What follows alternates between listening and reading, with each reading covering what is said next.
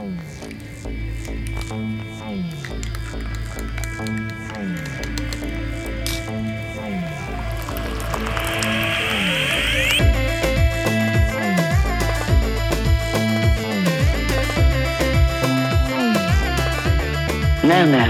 Nana. Nana. Nerner.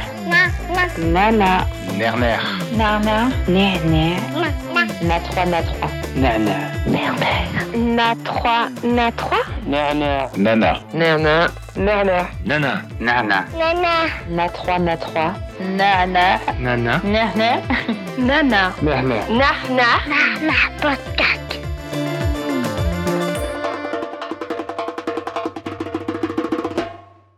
L'été 2020, motivée par une discussion avec ma psychologue qui me rappelle à quel point je connais mal l'histoire de ma famille, je décide de m'acheter un micro-enregistreur et me persuade d'interviewer mes parents.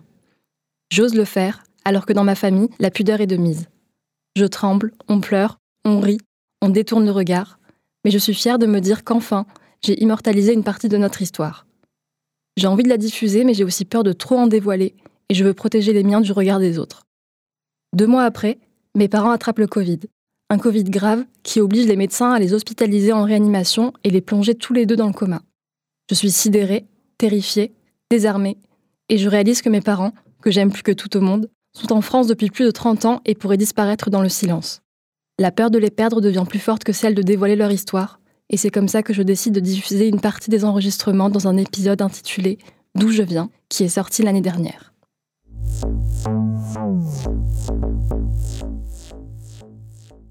L'urgence de capturer la mémoire, d'écrire et d'inscrire nos récits de vie dans la grande histoire, c'est ce qu'a réalisé avec brio Lina Swalem dans son premier long métrage L'heure Algérie, sorti en octobre dernier. Elle met en lumière l'histoire de Aïcha et Mabrouk Swalem, ses grands-parents paternels, et vient raconter l'histoire de toute une génération d'immigrés algériens venus en France. Bonjour Lina. Bonjour. Merci d'avoir accepté mon invitation. Je me sens très très chanceuse de pouvoir échanger avec la réalisatrice d'un film que, que je viens de voir et qui m'a touchée en plein cœur. Merci beaucoup. Bah, ton introduction euh, m'a donné les larmes aux yeux dès le début, donc ça commence bien.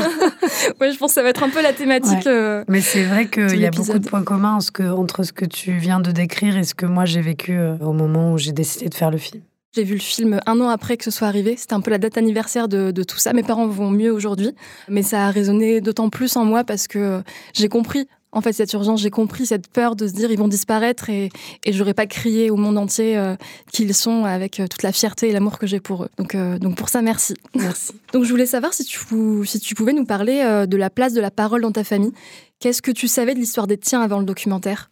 Au départ, je trouvais pas de financement en France, donc j'ai dû pitcher le film dans plusieurs plateformes de, de production, dans des festivals en Afrique du Nord et au Moyen-Orient. Je l'ai pitché en Algérie, en Tunisie, au Maroc, euh, en Égypte aussi.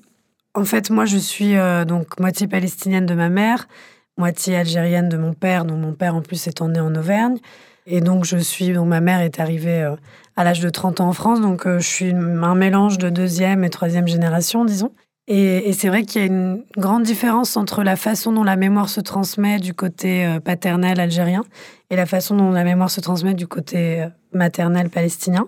Et en fait, euh, dans ma famille palestinienne, la... c'est en se racontant qu'on se délivre, c'est par les mots qu'on survit, puisque c'est une histoire aussi occultée, alors que dans ma famille algérienne, c'est dans le silence euh, qu'on avance. Et en fait, on se cache un petit peu, on cache la vérité euh, dans, le silence, comme si les mots allaient révéler des choses trop euh, traumatiques ou trop, trop poignantes ou trop dures à, à expliquer, à transmettre. Donc c'est vrai que du côté algérien, j'ai toujours grandi dans ce silence, qui est un silence que je voyais, mais que je questionnais pas au départ, auquel on était tous un peu habitués. Et puis il y a aussi, voilà, quand on est enfant, adolescent, on se pose pas forcément ces questions-là.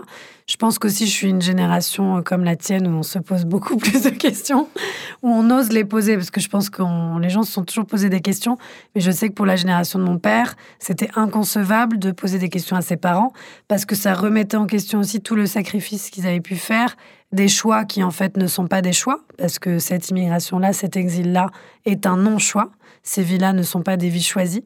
Et, c'est vrai que c'est au moment où mes grands-parents se sont séparés, après 62 ans de mariage, au moment où j'ai appris ça, que tout d'un coup, ce silence était devenu pour moi euh, impossible à, à accepter. C'est-à-dire que j'avais besoin de le comprendre.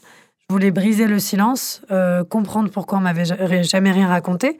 Et parce qu'au moment de leur séparation, je me suis rendu compte que non seulement je ne savais rien de leur vie intime, ce qu'ils avaient vécu en tant que couple, pourquoi ils se séparaient à cet âge-là, donc à 80 ans à peu près.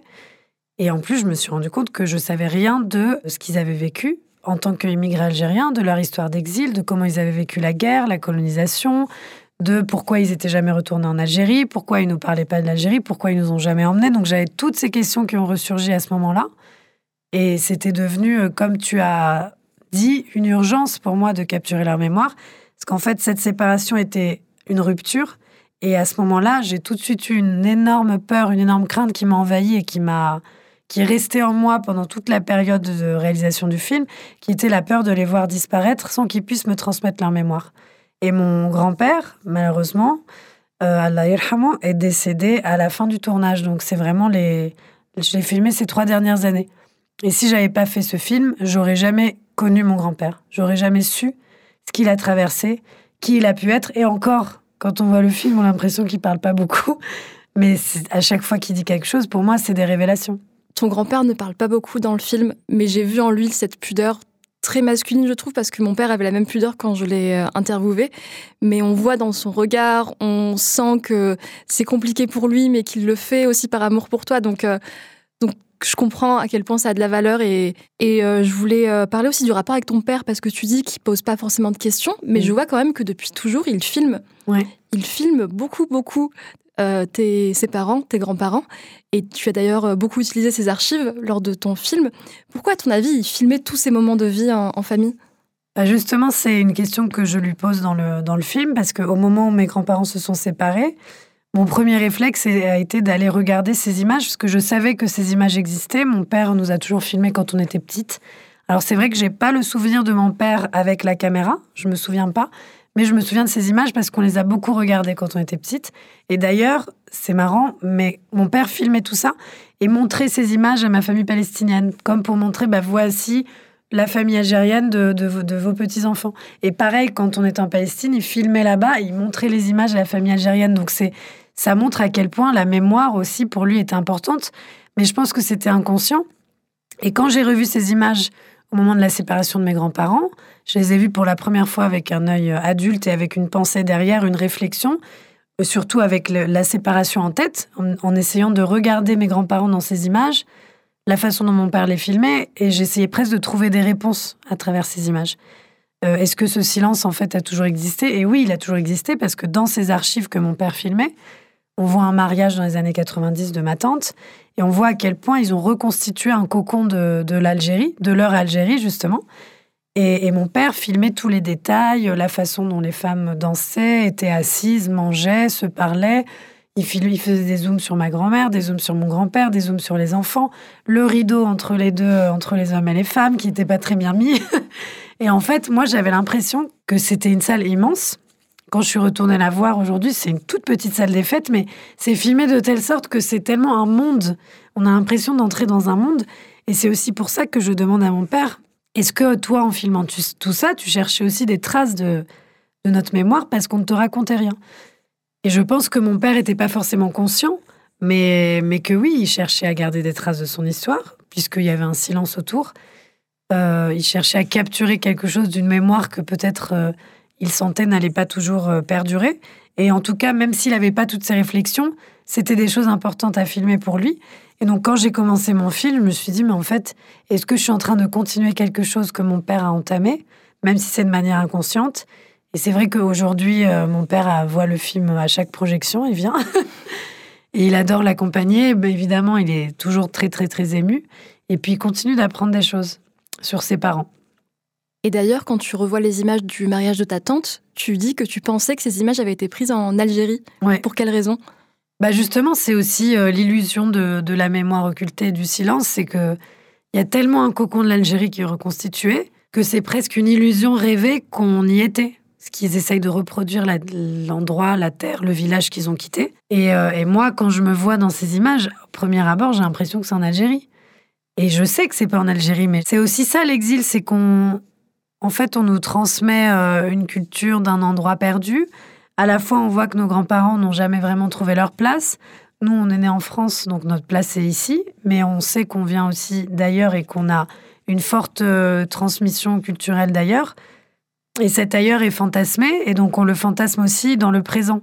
Et je trouve que c'est au-delà de, de, la notion d'appartenance identitaire ou géographique à une terre, c'est aussi comment on se crée un espace mental avec tout ce qui nous constitue et comment on se trouve aussi des espaces intermédiaires dans lesquels on peut exister pleinement dans toute notre complexité, parce que justement, on est toujours tiraillé entre cette binarité, est-ce que tu es ici, est-ce que tu es de là-bas, qui peut être très violente aussi euh, quand on vit en France, de toujours essayer de nous mettre dans des cases et qu'on ne peut jamais se définir de la manière dont on veut.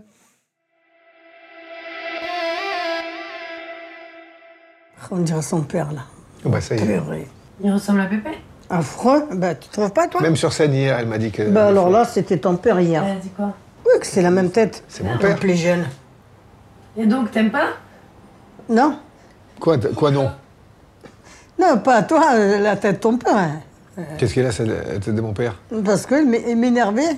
Toi, tu voulais transmettre quoi à tes enfants?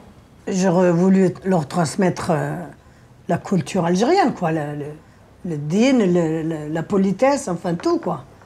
Eh ben, j'ai- pas réussi. Ben, on est bien élevés, je trouve. Ben oui, qu'est-ce qu'il On est polis. hein? Mais elle dit j'ai pas réussi. Mais Non, si, mais c'est parce euh, qu'elle c'est c'est parce qu'elle raconte. tu racontes n'importe quoi, elle rigole tout le temps.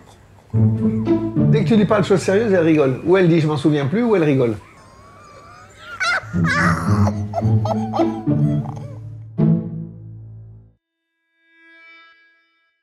Ton film, en plus d'être très émouvant, très touchant, il est aussi très drôle. On découvre tes deux grands-parents qui sont très très différents dans leurs réactions, dans leur manière de te répondre.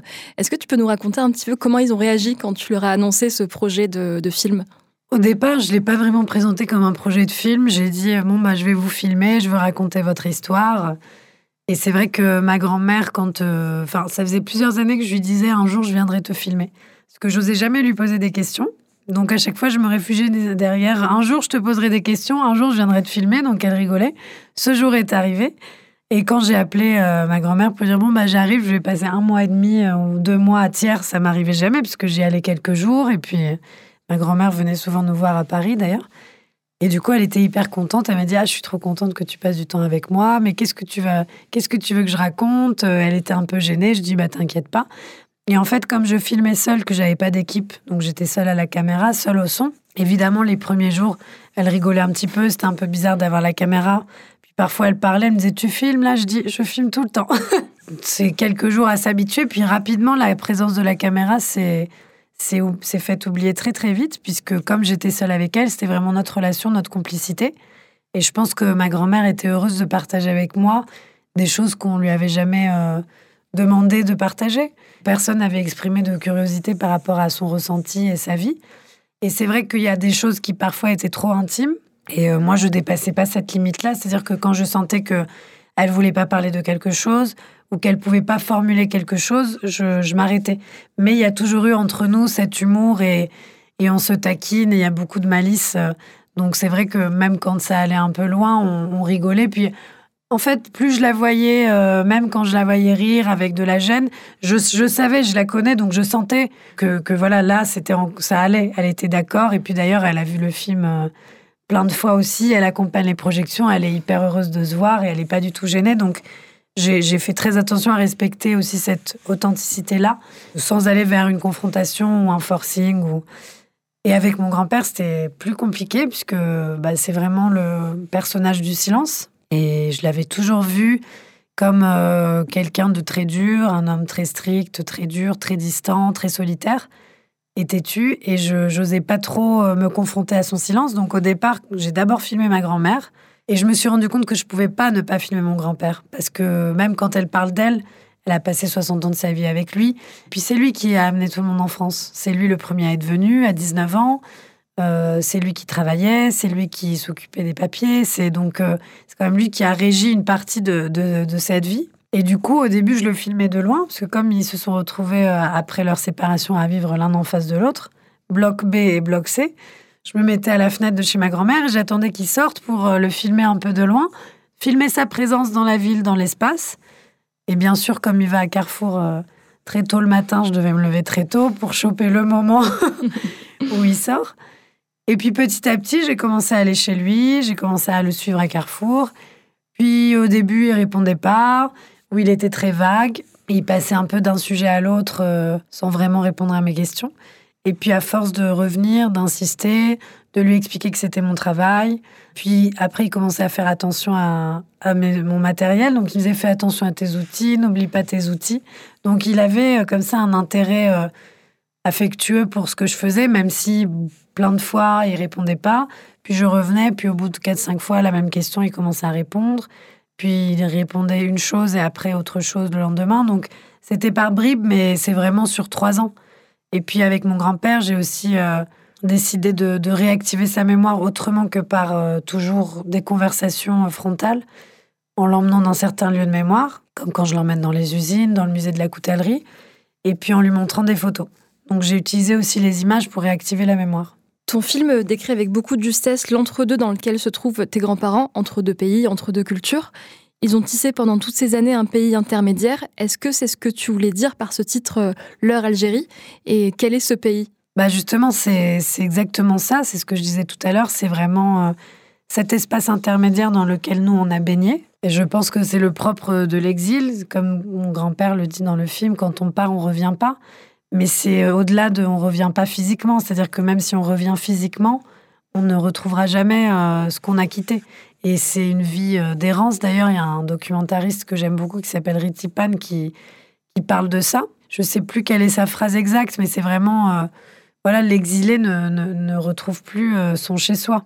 Et une vie d'exil, c'est aussi une dérive à long terme qu'on essaye de contrer en se retrouvant des repères, des équilibres. Et je sais qu'à la différence de mon grand-père, qui lui s'est enfermé dans le silence parce qu'il n'a pas su trouver de place, pu trouver de place, euh, ma grand-mère, elle a trouvé, a trouvé un peu une forme de bonheur par l'amour qu'elle a pour ses enfants, sa sociabilité. Donc, ils ont vécu l'exil de manière assez différente, même si au fond, la douleur du déracinement est présente euh, chez les deux.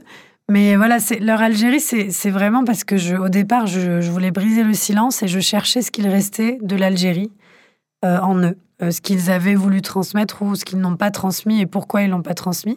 Et c'est vraiment à travers leur perception de l'Algérie de leur relation à leur identité algérienne, de leur relation à la terre quittée et à la terre euh, arrivée, disons, que j'ai pu trouver la mienne et que je cherchais la mienne. Donc pour moi, c'est c'est comme ce qu'on voit dans les archives, c'est-à-dire qu'ils ont recréé un cocon de leur Algérie avec tout de même un silence, euh, des trous de mémoire. Et moi, j'essaye un petit peu de reboucher les trous, de comprendre quelle est cette Algérie pour, euh, pour aussi me trouver même moi ma place entre, entre le pays dans lequel je suis née, le pays de mes grands-parents, et puis ma place dans cet espace intermédiaire dont je veux me réemparer pour pouvoir le vivre pleinement. Aussi, le vivre pleinement et contrer toutes les stigmatisations et la binarité qui existent aujourd'hui euh, par rapport aux populations euh, immigrées. Et qu'est-ce que l'histoire de Aïcha et Mabrouk Swalem révèle de l'histoire des personnes immigrées algériennes en France? Quelle est cette grande histoire que tu voulais révéler au grand jour? Alors j'aimerais d'abord te poser la question à toi avant de moi m'exprimer. Pour toi, qu'est-ce que ça a raconté de la grande histoire? Parce que moi, j'avais une idée au départ du film, mais ce qui est important pour moi, c'est aussi de voir ce à quoi ça renvoie pour les autres. Alors moi, déjà, ça m'a fait euh, énormément penser, comme je te disais, à mes parents. Parce que je pense que l'histoire de mes parents et celle de tes grands-parents se ressemblent beaucoup. C'est mon père qui a emmené la famille, euh, après avoir travaillé quelques années tout seul, il a fait un, un regroupement familial. Ce que j'ai vu en ton grand-père, c'est un homme qui a travaillé toute sa vie et euh, qui est finalement effacé de l'histoire de la coutellerie. C'est d'ailleurs toutes les scènes, les séquences qu'on voit dans ce musée où il n'est écrit nulle part, où l'histoire de ces personnes immigrées algériennes ne sont, ne sont pas écrites. Donc j'ai vu ça, j'ai vu l'absence, j'ai vu le manque de reconnaissance de leur, de leur place. Et ça m'a rappelé qu'on n'avait pas valorisé cette histoire, qu'on la transmettait pas à l'école, qu'on la transmettait pas entre nous. Parce que comme tu dis, il y a beaucoup de silence, beaucoup de pudeur dans, dans les différentes générations. Et que heureusement on est une génération de jeunes personnes qui commençons à se poser des questions. Parce qu'en fait nous euh, on n'a pas connu ça, on n'a pas connu ce déracinement, on a un, on a un exil qui est différent, on a un entre-deux comme tu dis mm. qu'on construit euh, en France. Donc euh, oui, moi j'ai vu l'histoire de personnes qui ne sont pas reconnues à leur juste valeur comme mm. comme et comme ils sont pas reconnus non plus comme des citoyens français à part mm. entière alors qu'ils ont aussi fabriqué la, la France. Bah c'est ça, c'est tout ce que tu as dit rejoint ce que ce que je vais exprimer, mais ce que déjà, avec le film, j'ai compris beaucoup de choses. Je reprends souvent une formulation de Faizagen qui a écrit La discrétion, qui dit en fait, euh, on nous ôte le droit à la complexité. Donc déjà, c'est revaloriser, remettre en avant la complexité. Parce que euh, les, personnes euh, immigrées, justement, sont toujours stigmatisées. C'est-à-dire qu'on traite des immigrés toujours comme d'une masse, de manière très binaire et stigmatisante. Et en fait, quand on voit le parcours de mes deux grands-parents, par exemple, à cette petite échelle très singulière, qui sont venus du même village, là en mer, euh, à côté de Sétif, qui ont immigré au même moment dans les années 50 en France, qui ont vécu toute leur vie ensemble à Thiers, dans une petite ville médiévale française, bah, ils ont vécu l'exil de manière très différente, ils ont des tempéraments très différents et ils sont très différents. Et donc déjà, ça permet de, de, redonner de la complexité à ces trajectoires, de leur redonner une sensibilité aussi, parce que comme tu dis, c'est des personnes qui ont été invisibilisées, à qui on n'a jamais vraiment tendu le micro, on n'a jamais tendu l'oreille. Ils ont vécu, comme le dit encore une fois Faiza, que j'adore. Moi aussi. Ils ont vécu dans la discrétion. Et justement, c'est-à-dire que leur histoire n'existe pas dans l'espace collectif. Et pourtant, c'est ces personnes-là qui sont venues contribuer à euh, la libération, euh, les guerres mondiales, la reconstruction de la France, et qui nous ont élevés, qui nous ont transmis. Donc il y a toute une partie de la population française aujourd'hui qui est issue de ces sacrifices, de ces vies-là, qui n'existent pas dans notre espace collectif et qui ne sont pas justement mises en avant dans le roman national. Et moi, c'était très important pour moi de faire exister l'histoire de mes grands-parents. Alors quand je faisais le film, je savais pas à quel point elle allait résonner ou pas et les gens allaient pouvoir s'identifier ou pas, mais je sentais que c'était pas qu'une histoire personnelle, que c'était une histoire commune à beaucoup, évidemment avec euh, des différences entre chaque famille et, chaque parcours, et que même au-delà de l'immigration euh, nord-africaine et algérienne, c'est aussi il y a beaucoup de choses communes avec le, les déracinés de, partout. Même parfois, euh, on voit des cas je vois des gens qui me parlent de, de, ce qu'ils ont vécu dans leur famille parce qu'ils ont été déracinés de leur village et emmenés à la ville. Donc il y a beaucoup de, strates de lecture. Mais c'est vrai que la singularité de, de l'histoire de l'immigration algérienne, c'est aussi que, en fait, on traite toujours de l'histoire de l'immigration algérienne et, et, marocaine et tunisienne d'ailleurs comme des histoires euh, étrangères à celles de la France, alors que dans le cas de l'Algérie, la France a colonisé euh, l'Algérie pendant 132 ans. Donc de parler de ces personnes-là comme des étrangers, c'est euh, complètement contradictoire parce que on les a appelés euh, indigènes, on les a appelés français musulmans, on les a considérés comme des sujets de l'Empire français et maintenant ils sont étrangers. C'est très triste justement de voir que nous, à notre niveau, notre génération, il y a toujours des moments où on ne nous considère pas tout à fait euh, français ou alors si on nous considère français et française, il faut qu'on efface tout ce qui est autre, une autre identité. Et donc c'est très compliqué de, de trouver sa place comme ça. Et à la fois, il y a un silence dans les familles, mais il y a aussi un silence euh, de l'histoire, un silence, euh, je sais pas comment l'appeler, un silence national. Euh, à l'école, on n'apprend rien de cette histoire-là. C'est-à-dire que moi, je, je me souviens, au lycée, il y avait peut-être un paragraphe sur, sur l'Algérie, et puis il y avait deux pages sur les colonisations, alors que c'est une histoire française. La France a été un empire colonial énorme et très puissant. Et euh, beaucoup de gens en France aujourd'hui sont issus de ces histoires-là. Et euh, moi, j'ai fait des études d'histoire, donc je pense que j'ai toujours euh, eu l'envie et le besoin de comprendre le passé, de comprendre l'histoire. Parce qu'en fait, quand on. Bah, surtout après, les historiens disent tous la même chose, on est un peu chiant. Mais en fait, il n'y a que en, comprenant le passé qu'on peut avancer. C'est-à-dire tout ce qui se passe aujourd'hui dans le monde vient de ce qui s'est passé. Donc il n'y a, rien qui vient de nulle part. Et c'est vrai qu'en histoire, c'est c'est à ma troisième année d'histoire parce que j'ai fait études des sociétés arabes contemporaines que j'ai choisi cette option, que j'ai vraiment découvert, pas découvert parce que je la connaissais, mais découvert en détail, appris en détail l'histoire de la colonisation française en Algérie et des protectorats euh, au Maroc et en Tunisie. Donc, euh, c'est des doubles et des triples silences.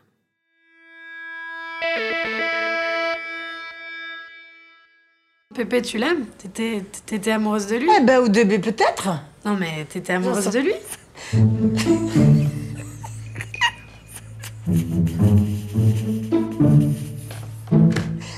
que tu veux que je te parle Oh, Léna, Léna, tu demandes trop. Tu veux qu'elle revienne habiter avec toi? Mémé? Ouais, mais... Euh, oh. Elle fait ce qu'elle veut. Moi, je suis tranquille.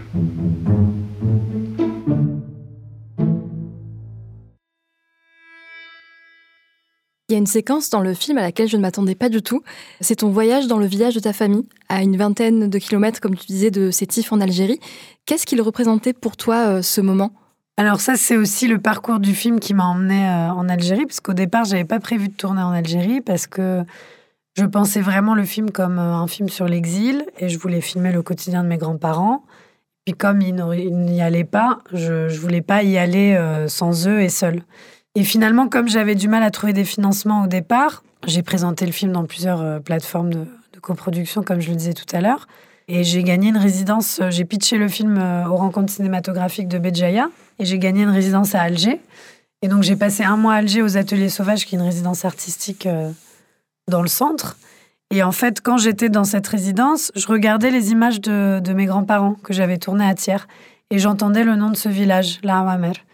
Je me dis, oui, j'ai entendu parler de ce village, j'ai des anecdotes. Mais en fait, je me suis dit, mais il faut absolument que j'aille le voir, ce village. Parce qu'à la fois, il semble être la source de notre histoire, la source de la transmission, mais aussi la source du silence, la source de la douleur, parce que c'est dans ce village que la séparation avec les parents a eu lieu, c'est dans ce village qui a été quitté que la séparation avec la terre a eu lieu, et que les tentatives de retour qui n'ont pas marché ont eu lieu aussi. Et en fait, je, suis allée sans vraiment savoir euh, ce que j'allais trouver, si j'allais filmer, j'ai pris la caméra. Et en fait, en arrivant, j'ai découvert euh, déjà cette neige. Donc je me suis dit, bah, en fait, ça ressemble aux montagnes de l'Auvergne, où, ils sont, où ils ont atterri.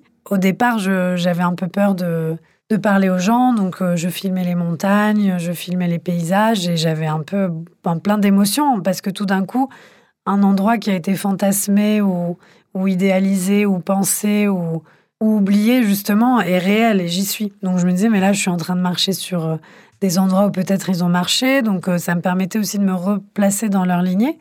Et à la fois, j'étais complètement étrangère à ce lieu. Et à un moment, il y a un vieux monsieur, un hajj, qui, passe et qui me dit Mais qu'est-ce que tu fais ici? Donc j'ai dit bah, Je suis la petite fille de Mabrouk euh, Soualem. Et donc là, il me dit Ah, bah, la maison des Soualem est juste derrière. Donc en fait, j'étais devant, de dos, en train de filmer les vaches qui buvaient euh, l'eau de la neige qui coulait, qui était très mignonne. et donc je me retourne et là, j'ai le cœur qui bat. Je me dis Oh là là, je sais pas comment je vais faire. Je sais pas si j'ai le courage la force de parler à des gens, de la famille, de... Tu vois, je sais pas ce que je vais apprendre, je sais pas ce qu'on va me dire. Et finalement, j'ai toqué. Au début, personne n'a répondu. Je dis, ah ouf, il y a personne, c'est bon, je vais repartir. et puis, il y a trois, il y a trois messieurs qui sont sortis. Et en fait, c'était les petits-neveux de, de, mon grand-père, des gens de la famille. Et donc, j'ai passé euh, toute la journée avec eux. Et, euh, et c'était très émouvant, parce que il me parlait de mon grand-père avec son chapeau. Donc euh, déjà, je, il y avait cette visualisation du personnage qui arrivait avec son chapeau à chaque fois.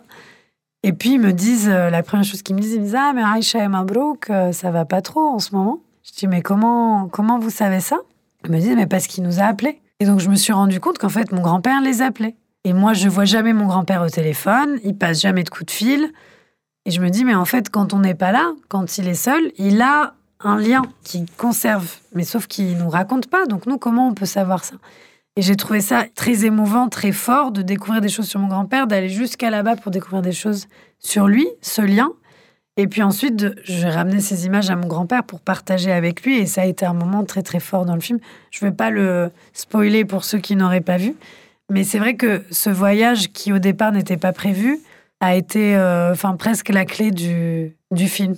C'est vrai que ce moment répond à beaucoup de questions et euh, effectivement, sans vouloir révéler euh, le film, euh, c'est un grand moment d'émotion et, de fierté pour, pour toi et toute ta famille. Pour finir, j'ai vu que ta grand-mère t'accompagnait régulièrement pendant la promotion de ton film et je me demandais comment elle vivait ce dévoilement de, votre intimité au grand public. Tu en as déjà un peu parlé de comment réagissaient ton père et, ta grand-mère, mais, mais, je suis curieuse.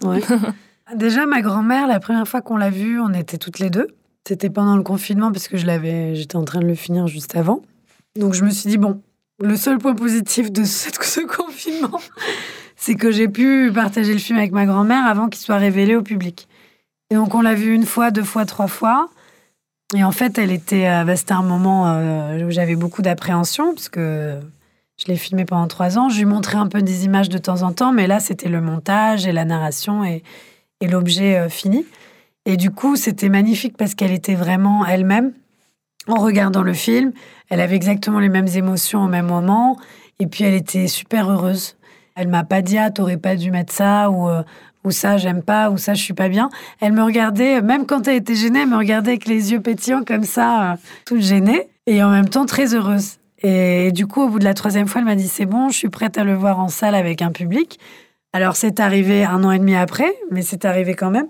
Donc à partir de septembre, là, on a commencé à faire des avant-premières pour la, sortie qui était en octobre. Et donc euh, ma grand-mère l'a vu euh, à Lyon, à Clermont, à Thiers, à Paris plusieurs fois. Et puis là, on va aller en Algérie le montrer ensemble aussi. Et en fait, c'est hyper touchant parce qu'elle est, elle est très gênée au début, puis après, quand elle prend un peu euh, de confiance, elle raconte des anecdotes et elle rigole et elle fait des blagues. Et puis elle est très heureuse, très fière. Et je pense qu'elle est consciente de ce que ça représente, puisqu'elle dit que sa mémoire restera vivante, même quand elle sera plus là. Et en plus, on a même fait des émissions euh, à la télé. Donc, euh, à 84 ans de faire sa première télé, c'est c'est pas rien, quoi. Bravo, je vous souhaite vraiment une très très belle continuation et merci à, à vous toutes et tous d'avoir fait ce, ce beau film. Merci beaucoup Merci, de, de Lina l'invitation. Merci. C'est la fin de cet épisode. Si tu ne l'as pas encore vu, tu l'auras compris, je te conseille de toute urgence de découvrir le film L'heure Algérie de Lina Swalem. Cet épisode a été enregistré par Alex Papy à Radio Grenouille. Il a été monté par le talentueux Morgan Perrault et est toujours produit par Lisa Omara de Pierre Lab. Comme d'habitude, si l'épisode t'a plu, n'hésite pas à le partager, à le noter et à le commenter. Ça ne coûte rien et ça nous aide à continuer le projet. Nana Podcast, ça s'écrit NA3, NA3, et c'est le podcast dédié à nos identités plurielles. À bientôt!